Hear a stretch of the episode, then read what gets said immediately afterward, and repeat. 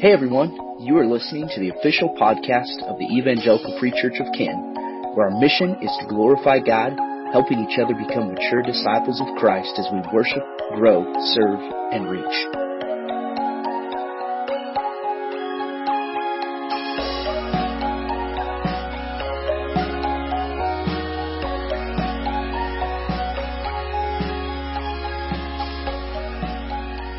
We're going to continue uh, this series that we've been in for the last several weeks, and uh, we're closing in on the final piece of that here pretty quick. Um, and uh, what we've been doing through this is we've been asking the question of what did Jesus say? What did he say about, and we fill in the blank. And uh, today we're going to be looking at specifically what did Jesus say about serving. To serve or be served. It's not so much a question in all reality as much as an evaluation for us as the church. In what we do, do we do it to serve or to be served? in my marriage? Do I seek to serve or to be served? In my participation as the body of Christ, do I come to serve or to be served? When I step outside of these doors, do I go into my community to serve or to be served? We can go on and on and on and on with these questions, right? And so often, some of our greatest frustrations tend to be rooted in this internal feeling that I deserve to be served. Whether we realize it and admit it or not. And so we're going to ask the question when it comes to serving, what did Jesus specifically say about this?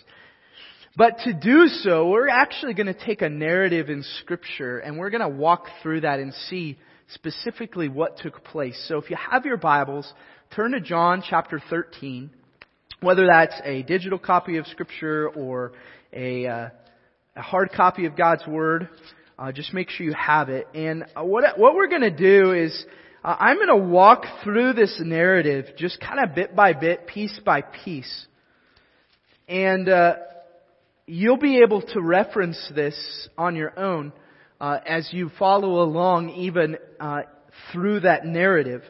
Um, and we're just going to unpack and see what is what is commonplace uh, as far as Jesus' example of this and what he's specifically teaching to his disciples. Um, but I want to pause for a minute. I want to pray. I want, I want us to pray specifically that we would allow the truth of God's Word and the example of Jesus to be that which moves us from where we are to where ultimately He wants us to be. Okay, so let's pause a minute. Let's go to the Lord. And let's pray before we dive further into this. Father, we acknowledge and recognize that apart from you, we have nothing. And Lord, that you have called us to maturity, that you have called us to be like Christ. And Lord, we confess that we fail at this. And we are so much more inclined, Lord, to pursue our own self and to root into that. Lord, I confess that I am more prone to this. And so, Lord, I pray that you would break us of our selfish tendencies today. Open our eyes, Lord, by your Spirit's power. Help us to see clearly what you have called us to and how we can be people who serve in every opportunity that you've given us. We pray this all in the powerful name of Jesus. Amen. So I want you to picture this. It's before Passover. Passover, this feast, this tradition, year in and year out, the people in Israel, the Jews celebrating God's redemption, God's deliverance, seen most specifically in the book of Exodus as God delivers His people from the angel of death. That that is, that the angel of death literally passed over those homes where the blood of the slain lamb was painted across the doorposts. So you can imagine with this came a sense of terror, reminding of the terror and yet the faith that God would indeed deliver them and the celebration of said redemption. But as with every culture and as with anything, over time and tradition and things taking place, things happening, you develop some sense of monotony. Where this is yet another year as we prepare to share the Passover dinner together. I imagine that all of these emotions and all of this was happening at the beginning of what takes place in John chapter 13 where we see that this was before the feast of Passover. But we recognize not only this, but that at this point Jesus, fully aware of what was about to take place, prepares to eat alongside his disciples. Now, we could picture, even alongside of this, a, a, a, broader tension that's taking place. Why? Well, there's been years now of Jesus' ministry and all of this culminating, the disciples wondering, when is all of this going to come to be? When is Jesus going to rule? When is all that has been taught and talked about and everything we're excited about going to finally be reality? And even though Jesus himself had been preparing the disciples for what was to come, what Jesus knew was coming, there still seemed to be this lack of understanding as to exactly what was going on. The other piece of this that sets the tone of what is taking place in this narrative is that indeed Judas had already made up his mind and given himself over to the devil. Judas, convinced he's the only one who knows, has already sold Jesus out. Prepares in the coming little time to actually physically deliver him over. And so picture him in the midst of all that is taking place in the normal traditional preparations as they gear up for the Passover meal. Knowing this, present, helping, doing everything he can, just as it would have been for the past several years. Jesus in the midst of them, as was common with Jesus because we recognize he already could tell and know and uh, see what was going to happen because indeed he was God in the flesh, also knows that Judas has already given himself over. Now, prior to this, Jesus has actually told Peter and John, go into this town. There's going to be a guy carrying water. You're going to go to him, ask him if we can rent the room, this guest room, that we may share in this meal together. They went and they made preparations for this. So, uh, picture coming into this place. The preparations have been made. They're gathered together. And Jesus, knowing what was to come, us reading this, knowing from the narrative what ultimately takes place. For the disciples, this was not the Last Supper, it was yet another gathering. This sets the tone. But then something takes place. Amongst all that is going on, we can almost sense the shift in the environment when Jesus rises from the table, takes off his outer garment, and the disciples are all going, what is he doing? What is happening? And he gets the basin and he fills it with water and he begins one by one going around washing his disciples' feet. Now this was common common practice anywhere you went because walking around in the dirt and the muck, your feet naturally became filthy. And so upon entering the home, the common practice was the servant would wash everyone's feet so they could recline and eat the meal without being concerned about the dirt on their feet getting everywhere else. So I can only imagine what is happening amongst the disciples as Jesus begins to do this. Were they staring aimlessly down at him like, what do I do? Were they looking at each other like, what's happening? Or maybe, just maybe, every single one of the disciples looked to Peter and John who were supposed to have made the preparations and thought, you idiots, you forgot the servant. What were you thinking? And yet, as Jesus moves from one disciple to the next, recognize that in this narrative, not one of the disciples gets up to do it themselves.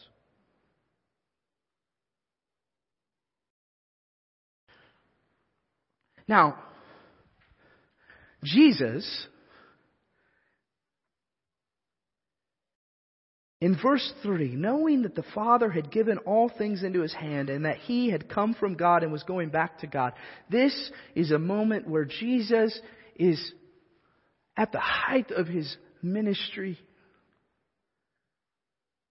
Jesus, culturally, had become a pretty important guy. So in this moment, where, where is the servant? This, this is ridiculous. Is there no one else to do this? In fact, it wasn't even that long ago, if we consider the disciples, we start to understand a little more about where they were at in the scheme of this, not getting up from the table, not stooping to the level of serving in this way. It was not that long ago that we see the sons of Zebedee, James and John, who are vying for who will get to sit next to Jesus on his throne. Who is it that's going to have the highest status? And you can just picture here for a moment that here's these guys who for roughly three years had walked with Jesus. They had seen everything Jesus had done. These were ordinary run-of-the-mill guys who had no big purpose. They were not royalty. They were not kings. They were ordinary men, fishermen, tax collectors who Jesus called and said, I'm going to make you fishers of men. I'm going to make you disciples. So they followed Jesus, but all along we see this consistently. They were convinced that because they had the closest relationship with Jesus, man, we're going to have it good. Who, who do you think's going to get to sit next to him? You just wait, just wait until all these people see us then. They think we're nothing now. You wait. I'm going to be something. All because Jesus, Jesus is going to be king. And we're his closest friends. Jesus stoops to this level and washes their feet. Now Jesus, if we look at the character of Jesus, man, Jesus had become somewhat of a rock star around a lot of the areas within Jerusalem and Israel. He was known for the miracles he'd performed.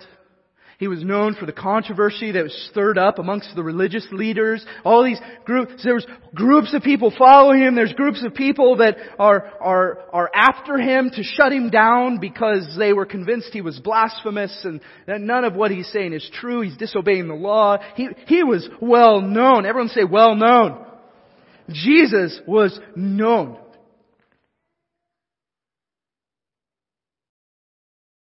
And yet Jesus, in this room, is the only one who truly understands and knows what's going to happen next. In that moment, Jesus could have done any number of things. He could have called out any one of the disciples. He could have called out Judas and said, Judas, how about you wash everyone's feet? Because you know, you and I, that would be our tendency, right? I know what you're going to do, Judas. So just this one last time before you do this evil deed that you're going to do, I'm going to make you serve everyone else just to stick it to you. Instead, Jesus rises from the table and he does it himself. The same Jesus that fed thousands, the same Jesus who walked on water, the same Jesus who proclaimed the truth of who God was all across is the same Jesus who humbled himself to the point of serving and washing the disciples' feet. But why this? Why is Jesus doing something that not even they, as his followers, would stoop to do? Well, then, Jesus comes to Peter. Oh man, what a reaction. Look here at verse 6. He came to Simon Peter who said to him, Lord, do you wash my feet? Jesus answered him, What I am doing you do not understand now, but afterward you will understand. And I have to think in that moment, did Peter really grasp that? I think not. You're, you're about to wash my feet. You're about to do the one task that only the lowest of the low should do. Peter said to him, You shall never, you, you shall never wash my feet. And I can only imagine that you and I, sitting in Peter's shoes, would say the exact same thing. Jesus, no way. You will not wash my feet. And trust me, you would not be saying that simply because you think your feet are gross.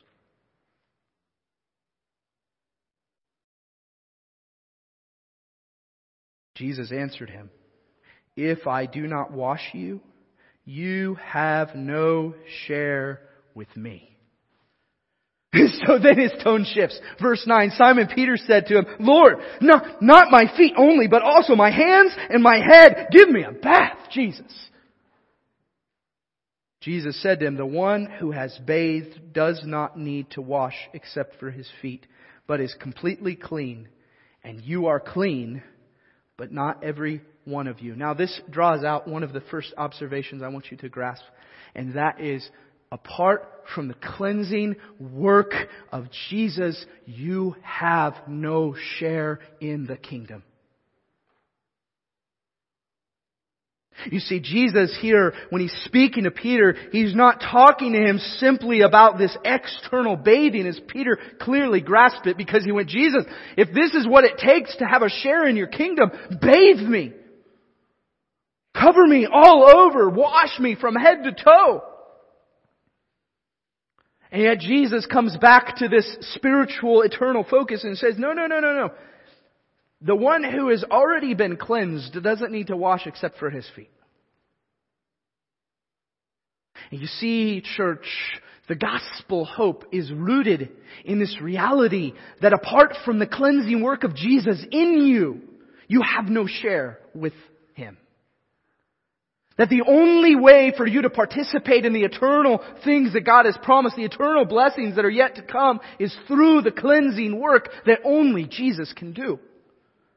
It doesn't matter how many times you show up. It doesn't matter how faithfully you invest. It doesn't matter how good you think you are. If you have not been washed by Jesus, you have no share in the kingdom of heaven.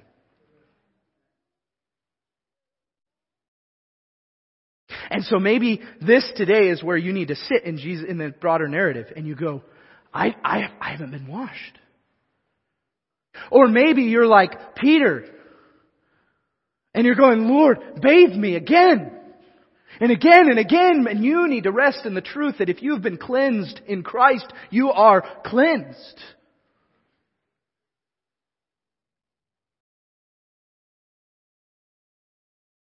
Ultimately, this is the hope that we root into, that we are secure in Christ. And knowing that there is no longer, church, get this, there is no longer any stain that is incapable of being cleansed. There is no longer any stain that cannot be cleansed by the work of Jesus. This is a foreshadowing to the disciples of what's to come. But there's more here. Jesus finishes washing the disciples' feet. He dresses himself and he sits back down. Man, you thought there was tension before. What just happened? And Jesus sits down and at the end of verse 12, he says, he asks them a question, do you understand what I have done to you? And I have to imagine the disciples are looking at each other like, my feet are clean. Well, did I miss something? What, what was I supposed to get? And maybe they threw out some response. I don't know. Maybe they, maybe they responded and Jesus just sat there in silence.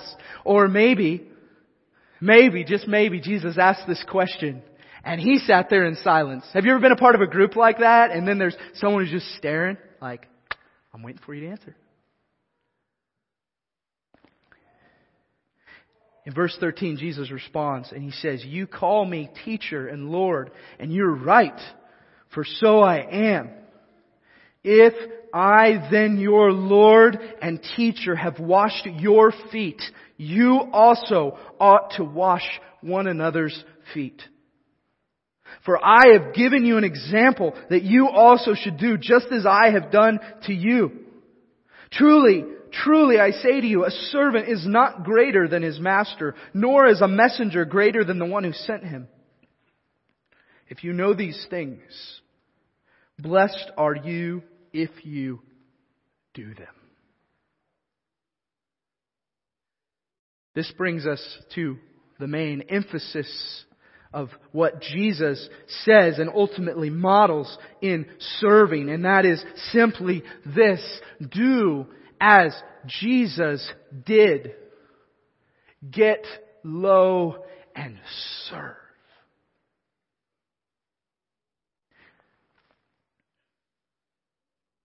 The disciples clearly had this mixed up.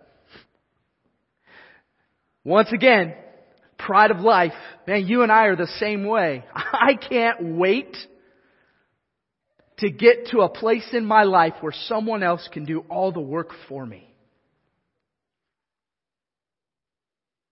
I know people who say that.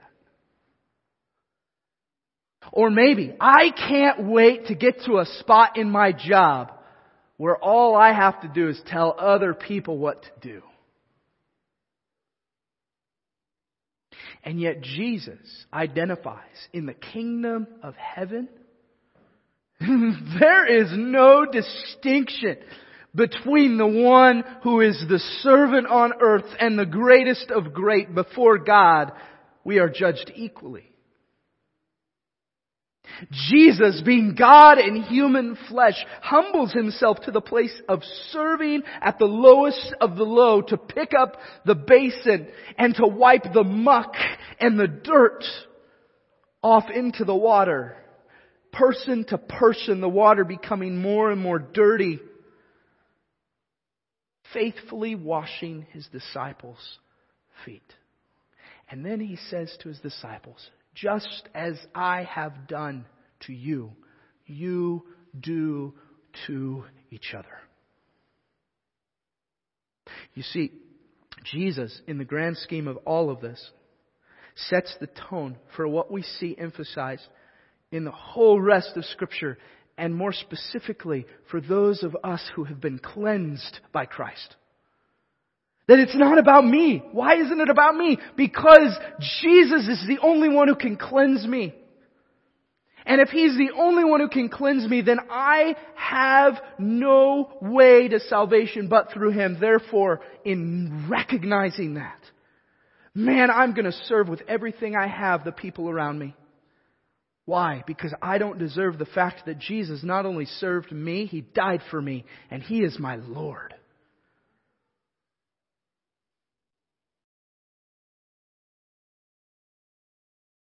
So, what does this look like practically? It's not long after this that Jesus tells his disciples, A new commandment I give to you, that you love one another just as I have loved you. He sets the standard. Why should we serve? Why should we live and seek to model Jesus? Because it's who he has revealed himself to be to us. It's who he is right now to you and me. A God who faithfully serves the purpose of his will, who walks alongside of us who strives to offer grace and mercy to us when we do not deserve it. And calls us to be like himself. But practically speaking, how often do we follow suit with the disciples here? We recognize that we have been cleaned, but do we really understand what has been done for us in Christ? Do we really get it? Flip over to Philippians 2 with me. Philippians chapter 2. Because this is where the rubber meets the road. and then I want to give you just three specific applications of how you can seek to model the serving of Jesus day after day. Another point I want to draw out of this, okay? Many people ask me or will ask the question of themselves, who am I called to serve? Everyone. Everyone. And that's modeled by the fact that Judas was sitting around that table. The very guy who'd already sold Jesus out. Jesus knew that. How many of us, if knowing that ahead of time, would still wash their feet? I would struggle. Just being transparent. I would struggle. But practically, what does it look like? Philippians chapter 2.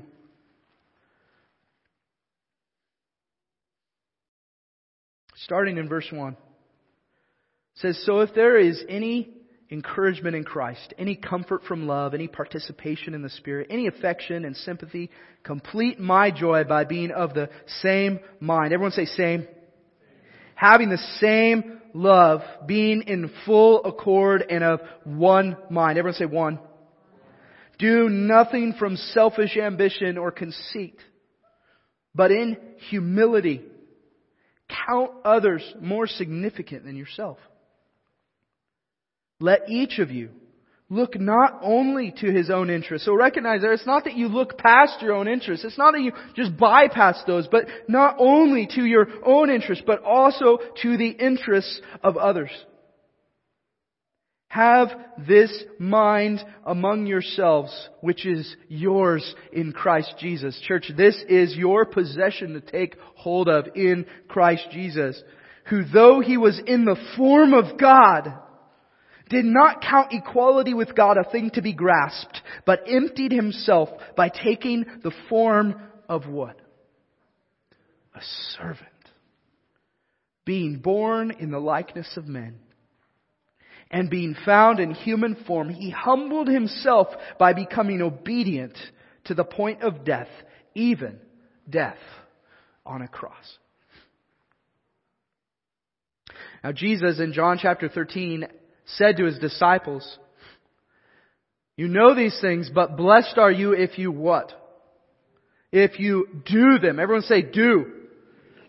Blessed are you if you do them. So how do I do this? How do I serve as Jesus has served? How do I love as Jesus has loved? What do I do? And I want to give you three practical ways you can start doing this today.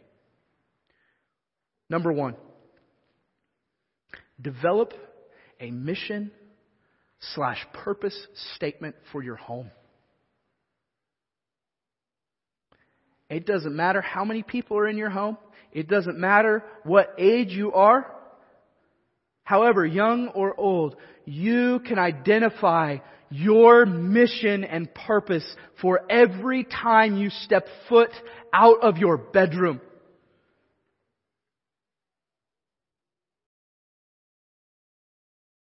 Do you have any idea what that is? Do you have any driving force aside from go to work, make money, come home? Get up, do my tasks, go to bed. That is not a mission. You may have purpose in that, but that is not living a life on mission, church. How will your calling to serve the people around you fit into your purpose as a home? And you can start this at any age. We had this conversation this last week with our kids. What does it look like to serve? How do we, how, how, how does a, a seven year old, a five year old, and a three year old put this into practice? Well, unfortunately, church, sometimes, a lot of times, our kids are a lot better at this than you and I. And then other times, they're just not. And we see ourselves, right? Develop a mission slash purpose statement for your home. Communicate that. Memorize it. Attach scripture to it and commit those to memory as a family unit. It doesn't have to be complex. It can be so simple. Secondly, look for opportunities. Home, work, church, community. You have opportunities to serve right now. When you, when we get done here, you have the opportunity to serve those in this room. You at home have the opportunity to serve whoever you're watching with.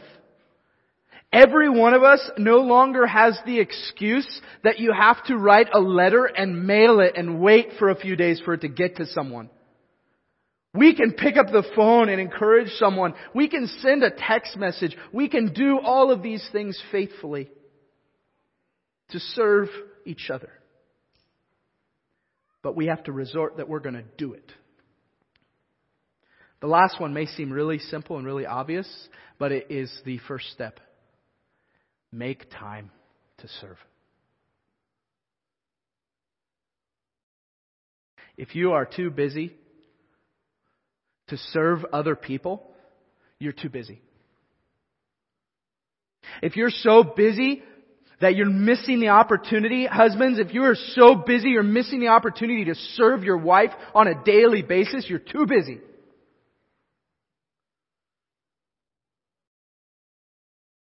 And I talk to you guys about that because in God's Word, you're responsible for setting the tone of your home. It's not your wife's job. It's yours. For the rest of you, whether you are a single individual or you are a parent or you have grandkids, doesn't matter. You have opportunity all around you to serve. To lower yourself to the level of Christ and say, I'm going to wash people's feet. It is not a job that brings about glory. Is not a job that makes people go, whoa, I wish I had their job. Because it's messy and it's dirty. And a lot of times it's gross. Because people are messy and dirty and sometimes gross. And yet, adoption into God's family is not dependent on how composed you are. Adoption into God's family is not contingent on you having it all together. And if you're waiting until you have it all together before you decide to serve, before you decide to come to faith in Christ, man, you're going to be waiting your whole life and you're still not going to get there. And so maybe you're here and you just need to say, my goodness, I have become so distracted and selfish by focusing on all these things I feel like I need to do better before I serve someone else. Shift those around. Start serving. start living as someone who desires to care for the people around you. Make effort. Don't wait for them to come to you. Shift that around and start going to them. Think about the people who've wronged you. Think about the people who you just can't stand and ask yourself, how can I serve them today? Because my goodness, I guarantee I'm a person that God could have every reason to say, I can't stand you anymore. It's our choice. So here's what I want you to do. If you're here today and one, you've not been cleansed by the work of Jesus, then I want that to be what you seek out today. And maybe you're just here and you're like, I have become so distracted, I'm not serving. I am not about other people. I am all about myself. And if that's you, then you, that, that's what I want you to f- focus on. And we as a church, my prayer is that we would be a culture of people who are known for what Jesus described. Not lording status over a community of people, but instead we would be so humbled by what God has done in us that our serving exudes out of that. And that no matter who we engage with, no matter who we encounter outside of these walls, that they see Jesus in us. Because my goodness, if you were like me, you wouldn't be doing what you're doing right now. That's what I pray we become. It starts with us. May we strive to serve as Jesus served. May we strive to recognize that because Jesus has died for me, I am called to die to myself and live for Him. Amen? Father, as we close this time now, I pray that you would help us to focus more specifically on who you are, that you would be glorified, that you would be the reason we serve. And ultimately, Lord, I pray all of these things in the powerful name of Jesus.